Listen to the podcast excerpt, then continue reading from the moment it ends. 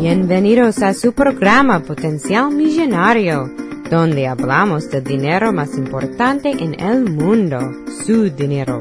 Y ahora con ustedes, Félix Montelara, autor del libro Potencial Millonario. Muchas gracias por sintonizar al programa Potencial Millonario. Este es Félix Montelara quien le habla. Soy el autor del libro Potencial Millonario.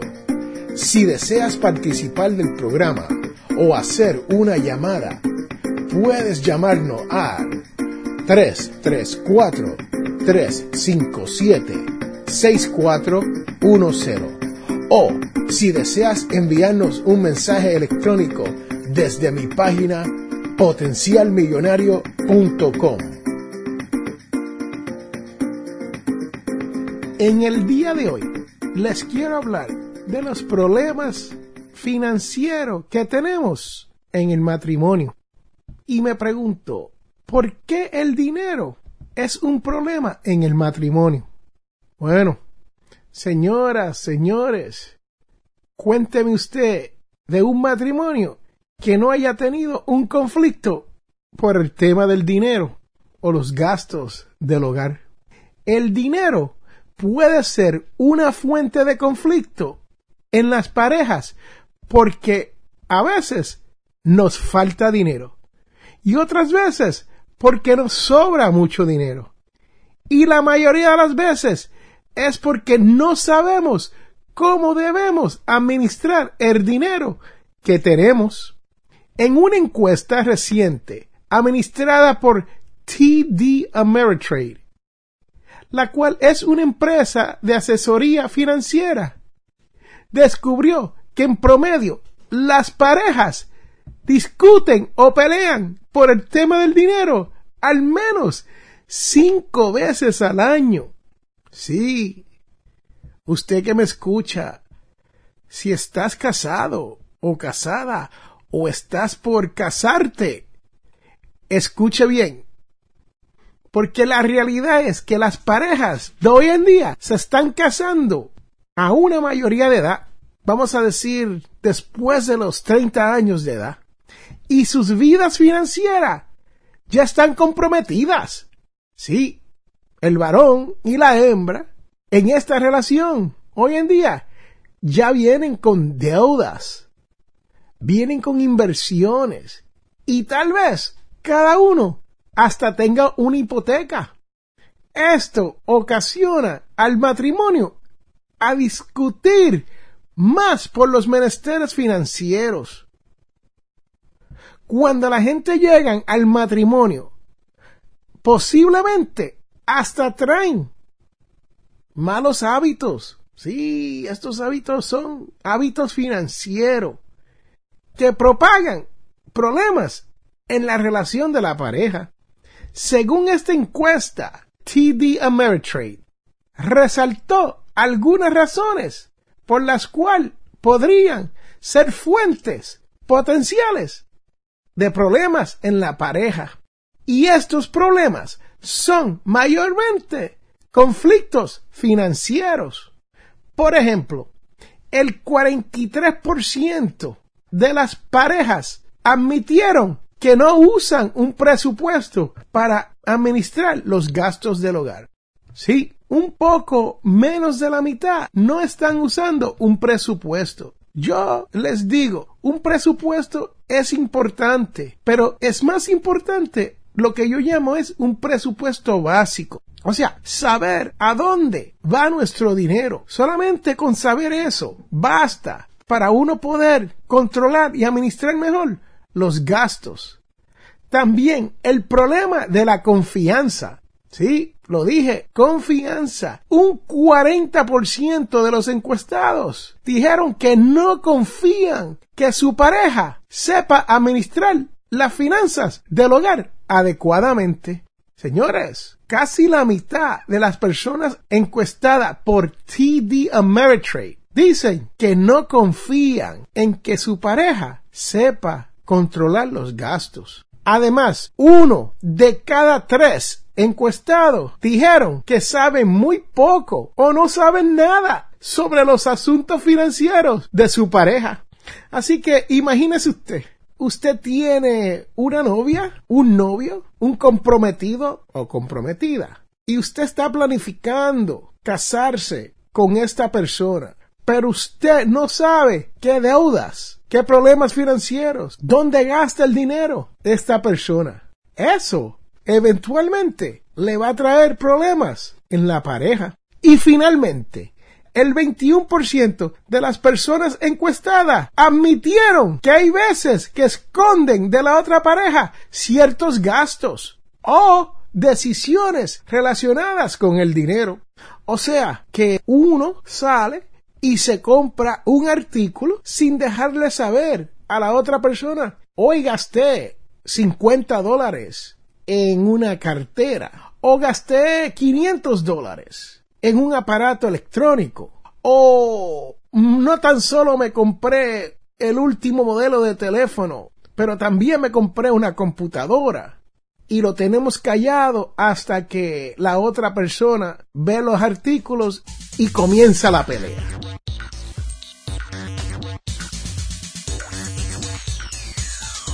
Entonces, según TD Ameritrade, nos da unas recomendaciones para mejorar o prevenir estas discusiones y peleas entre las parejas.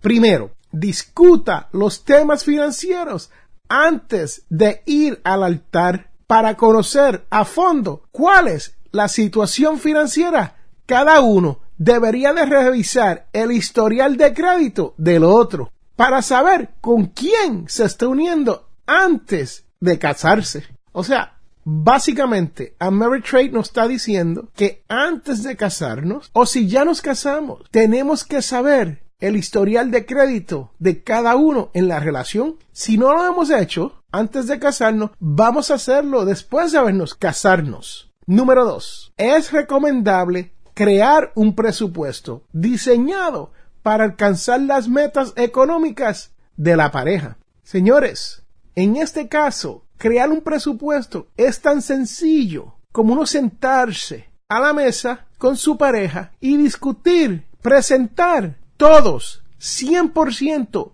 todos los gastos que tenemos, sin esconder ningunos, porque muchas veces hacemos esto, pero no decimos los gastos privados que tenemos, ¿no? Y a veces porque nos apena o nos abochornamos del hecho de que estamos gastando tanto y no queremos decepcionar a nuestra pareja con decirle la verdad.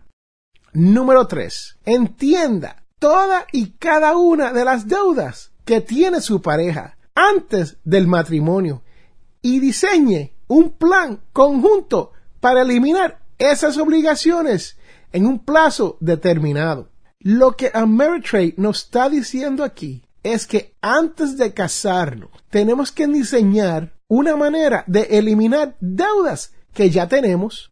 Tan simple como eso, antes de casarnos. Y si ya estamos casados y hemos hecho el primer paso y el segundo paso, entonces nos sentamos y discutimos sin pelear cómo vamos a eliminar estas obligaciones en un tiempo determinado.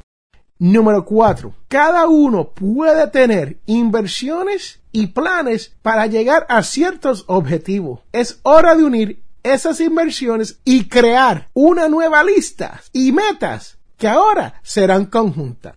Sí, lo que esto quiere decir es sencillo. Uno, si tiene inversiones, si tenemos dinero guardado, si tenemos dinero en acciones, tenemos que tomar ese dinero y pagar todas nuestras deudas antes de seguir invirtiendo.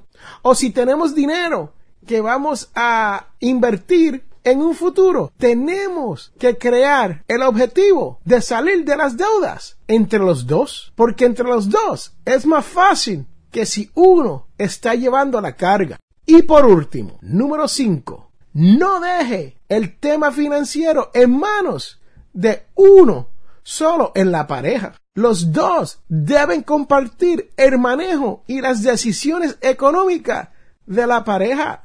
Señores, señoras, como dicen en mi barrio, el gallo no canta más claro. Sí, es responsabilidad de los dos, como pareja, el compartir cómo vamos a gastar este dinero, cómo vamos a invertir y cómo vamos a ahorrar. Y esto, a la larga, nos ayudará a los dos a regalar más. Bueno, se me está acabando el tiempo para este segmento, pero según la encuesta, las parejas tienden a dividir las funciones del manejo del dinero.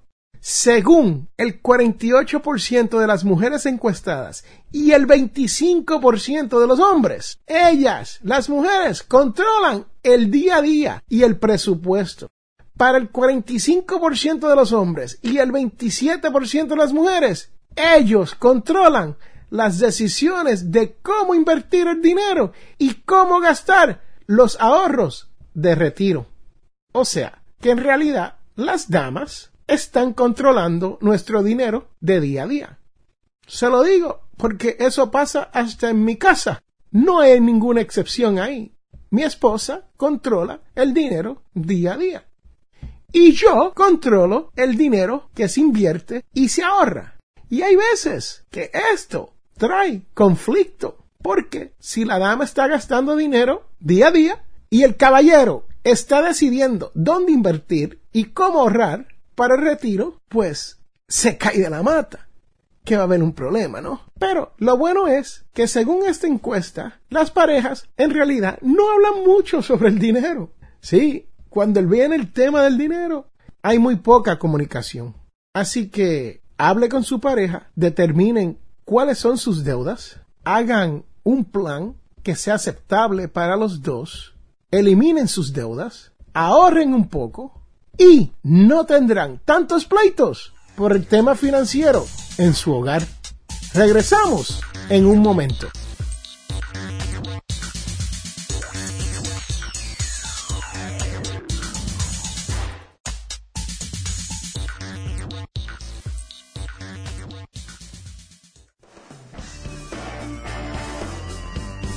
Muchas gracias por sintonizar al programa Potencial Millonario. Si deseas participar del programa o hacer una llamada, puedes llamarnos al 334 357 6410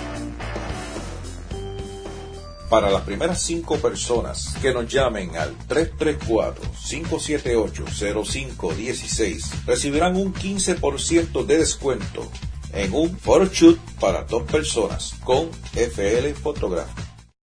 Las fotografías es el más valioso recuerdo que podemos tener Captura ese momento tan especial y único con FL Photography, donde las fotografías hablan más que mil palabras. Para más información, comuníquese al 334-578-0516, 334-578-0516 o por correo electrónico a flphotography.live.com.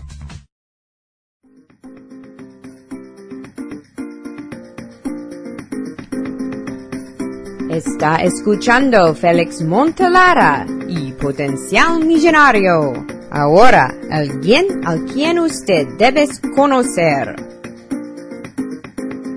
En el programa de hoy les quiero hablar sobre T.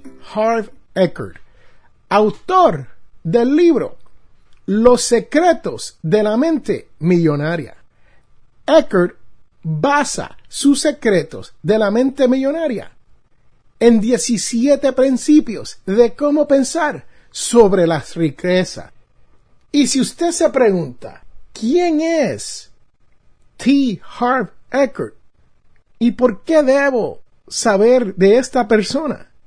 Pues le diré que Eckert tiene una historia muy en común a la suya y la mía. Escuche la historia del sueño americano de nuestra comunidad latina aquí en los Estados Unidos. T.R. Becker es hijo de inmigrantes europeos que llegaron a América del Norte.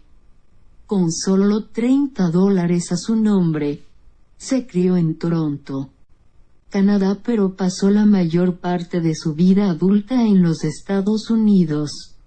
El dinero era escaso durante toda su infancia, por lo que a edad de los 13 años, Ecker comenzó su a trabajar. Como un adolescente él entregó periódicos, vendió helado. Novedades en las ferias y bronceadores en la playa. Después de un año en la Universidad de York, decidió tomarse un tiempo libre para perseguir su sueño de convertirse en millonario. Abrió un gimnasio minoristas en América del Norte y creció el negocio a diez tiendas en solo dos años y medio. Luego vendió parte de la empresa a una corporación internacional. Con la venta Ecker alcanzó su sueño, finalmente convirtiéndose en un millonario. Sin embargo, en menos de dos años, el dinero desaparecido. A través de una combinación de malas inversiones y el gasto sin control, Ecker estaba de vuelta en su patrimonio neto de cero, no tenía nada. Tuvo que volver a comenzar otra vez. Durante sus años de lucha en volver a hacerse millonario. Ecker juró que si alguna vez hacerse rico, él ayudaría a otros a hacer lo mismo. Él ha cumplido su promesa. Él ya ha tocado las vidas de más de 1,5 millones de personas lo que ayuda a moverse más cerca de su meta de libertad financiera verdadera. Bueno, ahí lo tenemos, señoras y señores. Eckert se hizo millonario, pero no supo cómo mantener el dinero que tenía. No supo manejar su dinero después que vendió sus gimnasios a una corporación multinacional por millones de dólares lo perdió todo. Eckert se dedicó a aprender cómo piensan los millonarios y prometió que le iba a enseñar a las personas a cómo uno hacerse rico en esta vida. Y como dice en su biografía, le ha enseñado a 1.0 millones de personas. Y créame, yo soy uno de esos que me he beneficiado de las escrituras en el libro de Eckert. Eckert escribe su libro basado en 17 principios de cómo piensan los millonarios. Y en su libro escribe lo siguiente. Lo único que tienes que hacer es copiar el modo de pensar de la gente rica. Es esencial que reconozca de qué modo tus viejas formas de pensar y de actuar te han llevado exactamente a donde te encuentras en este momento. Si quieres pasar a un nivel superior en tu vida, tienes que estar dispuesto a desprenderte de algunos de tus antiguos modos de pensar y de ser y adoptar otros nuevos. Los resultados a la larga hablarán por sí mismos.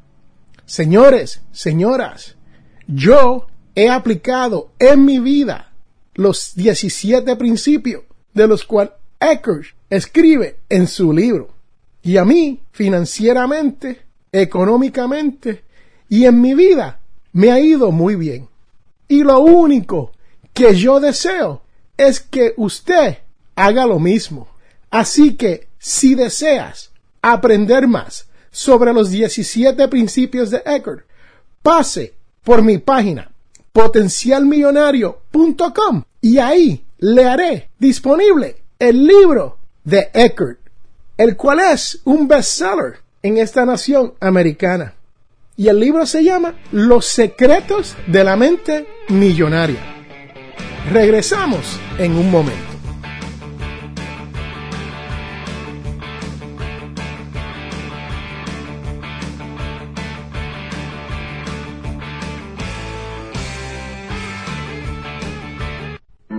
te invitamos a la Iglesia Católica Nuestra Señora de Guadalupe. Tenemos misas en español todos los sábados a las 7 pm. Estamos localizados en el 545 White Road en Wiptonka. Para más información, llame al 334-567-0047.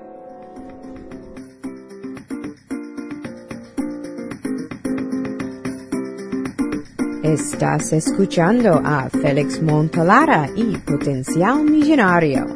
Ahora, cuidando su dinero.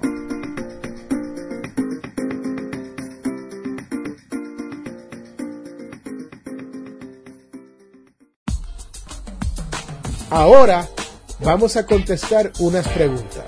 Las preguntas nos vienen a través de potencialmillonario.com o tenemos una cuenta con Facebook. También estamos en Twitter y tenemos cuenta con Google Plus. Y si quieres también a través de LinkedIn. Así que usen cualquiera de los medios sociales y comuníquese con nosotros a través de Potencial Millonario.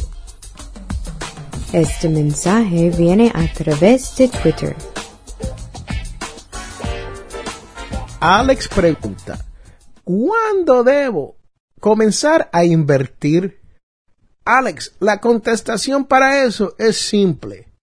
Solamente invierta dinero en cosas una vez ya esté fuera de deudas. Sí, hay que estar fuera de deudas antes de comenzar a invertir. Así que si tienes deudas de tarjetas de crédito, préstamos estudiantiles, préstamos de autos, es preferible pagar esas deudas primero antes de comenzar a invertir.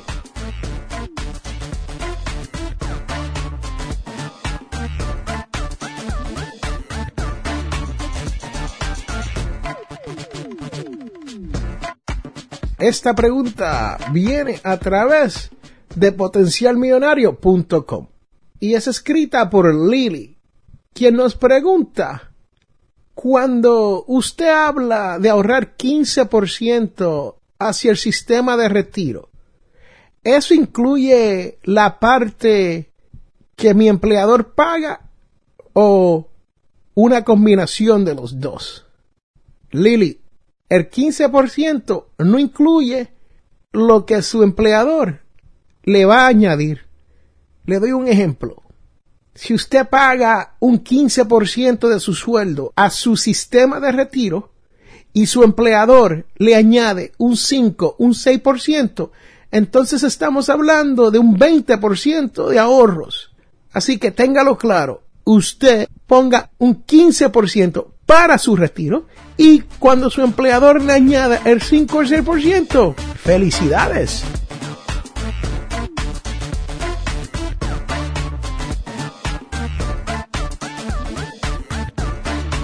Este mensaje viene a través de Facebook.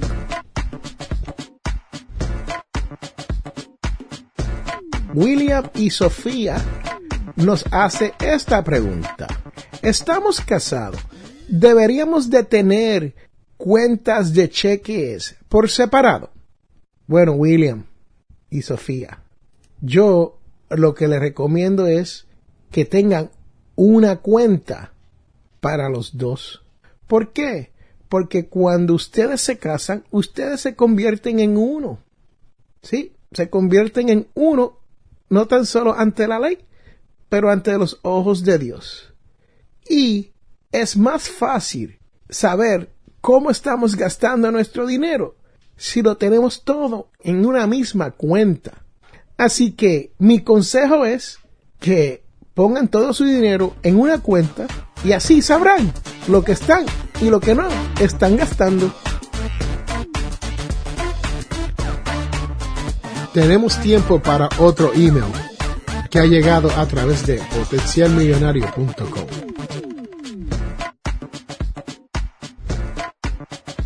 Noah pregunta, ¿cómo puedo hacerle para manejar mi dinero efectivamente? Bueno, Noah, la contestación es simple. Tienes que educarte en cuanto al manejo de dinero. No hay otra manera alrededor de esto. La educación a cómo manejar nuestro dinero es básica. Esta educación normalmente no es ofrecida a nosotros por ninguna escuela. Si aprendemos algo, lo aprendemos de nuestros padres. Y muchas veces aprendemos malos hábitos. Así que edúquese primero a cómo manejar el dinero leyendo libros o a través del internet o a través de videos. Y si quiere, pase por mi página, potencialmillonario.com, y hay muchísimos artículos que le hablan sobre el manejo del dinero.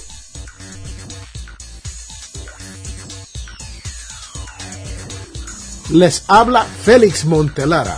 Si deseas auspiciar o anunciarte en el programa Potencial Millonario, puedes contactarme al 334-357-6410.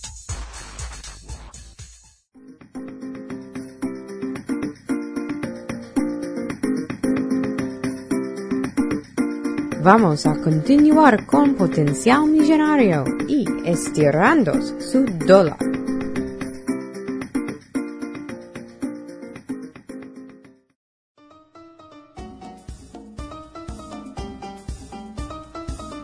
Esta es la parte del programa donde hablamos de cómo podemos estirar nuestro dólar, hacerlo llegar más lejos y hacerlo que trabaje más duro para nosotros.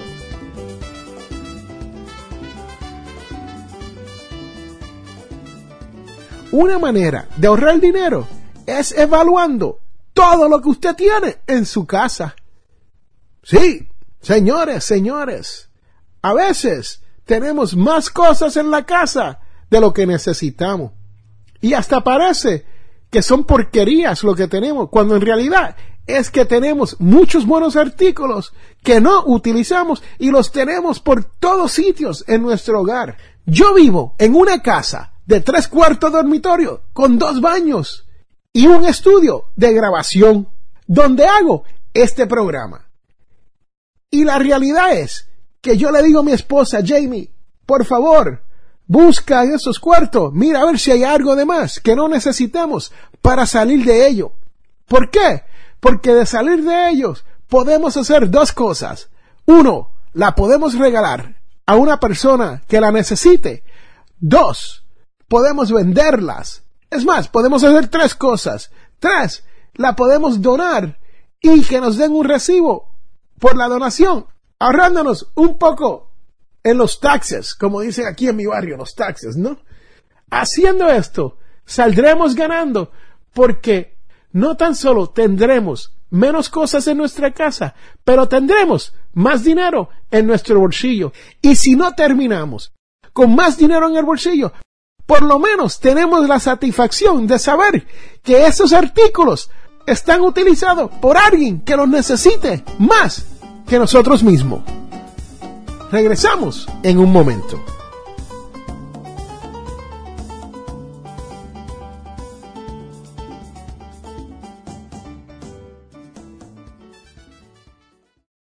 En este mundo, las personas cambian cuando se dan de cuenta del potencial que tienen para cambiar las cosas. Les habla Félix A. Montelara. ¿Tienes problemas económicos? Entonces, tienes que leer mi libro, Potencial Millonario. Aprenderás a cambiar las cosas, logrando que su dinero llegue a fin de mes. Potencial Millonario está disponible en amazon.com o de potencialmillonario.com. Cómpralo ya.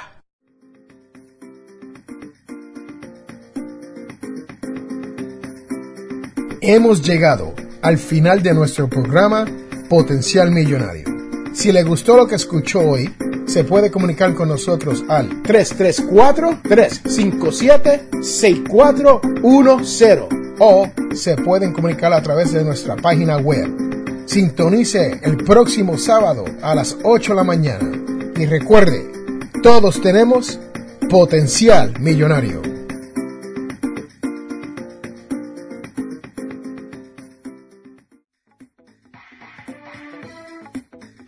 La información provista en este programa es para ayudarles a entender los conceptos básicos de las finanzas personales y no debe ser tomada como asesoramiento jurídico legal u otros servicios profesionales. Esta información no constituye asesoramiento sobre impuestos o inversiones. Consulte su asesor en finanzas o impuestos con respecto a su situación particular. Potencial Millonario y o Félix Montelara no es responsable por pérdidas directas o indirectas ocurridas por conceptos aplicados a la información expuesta en este programa.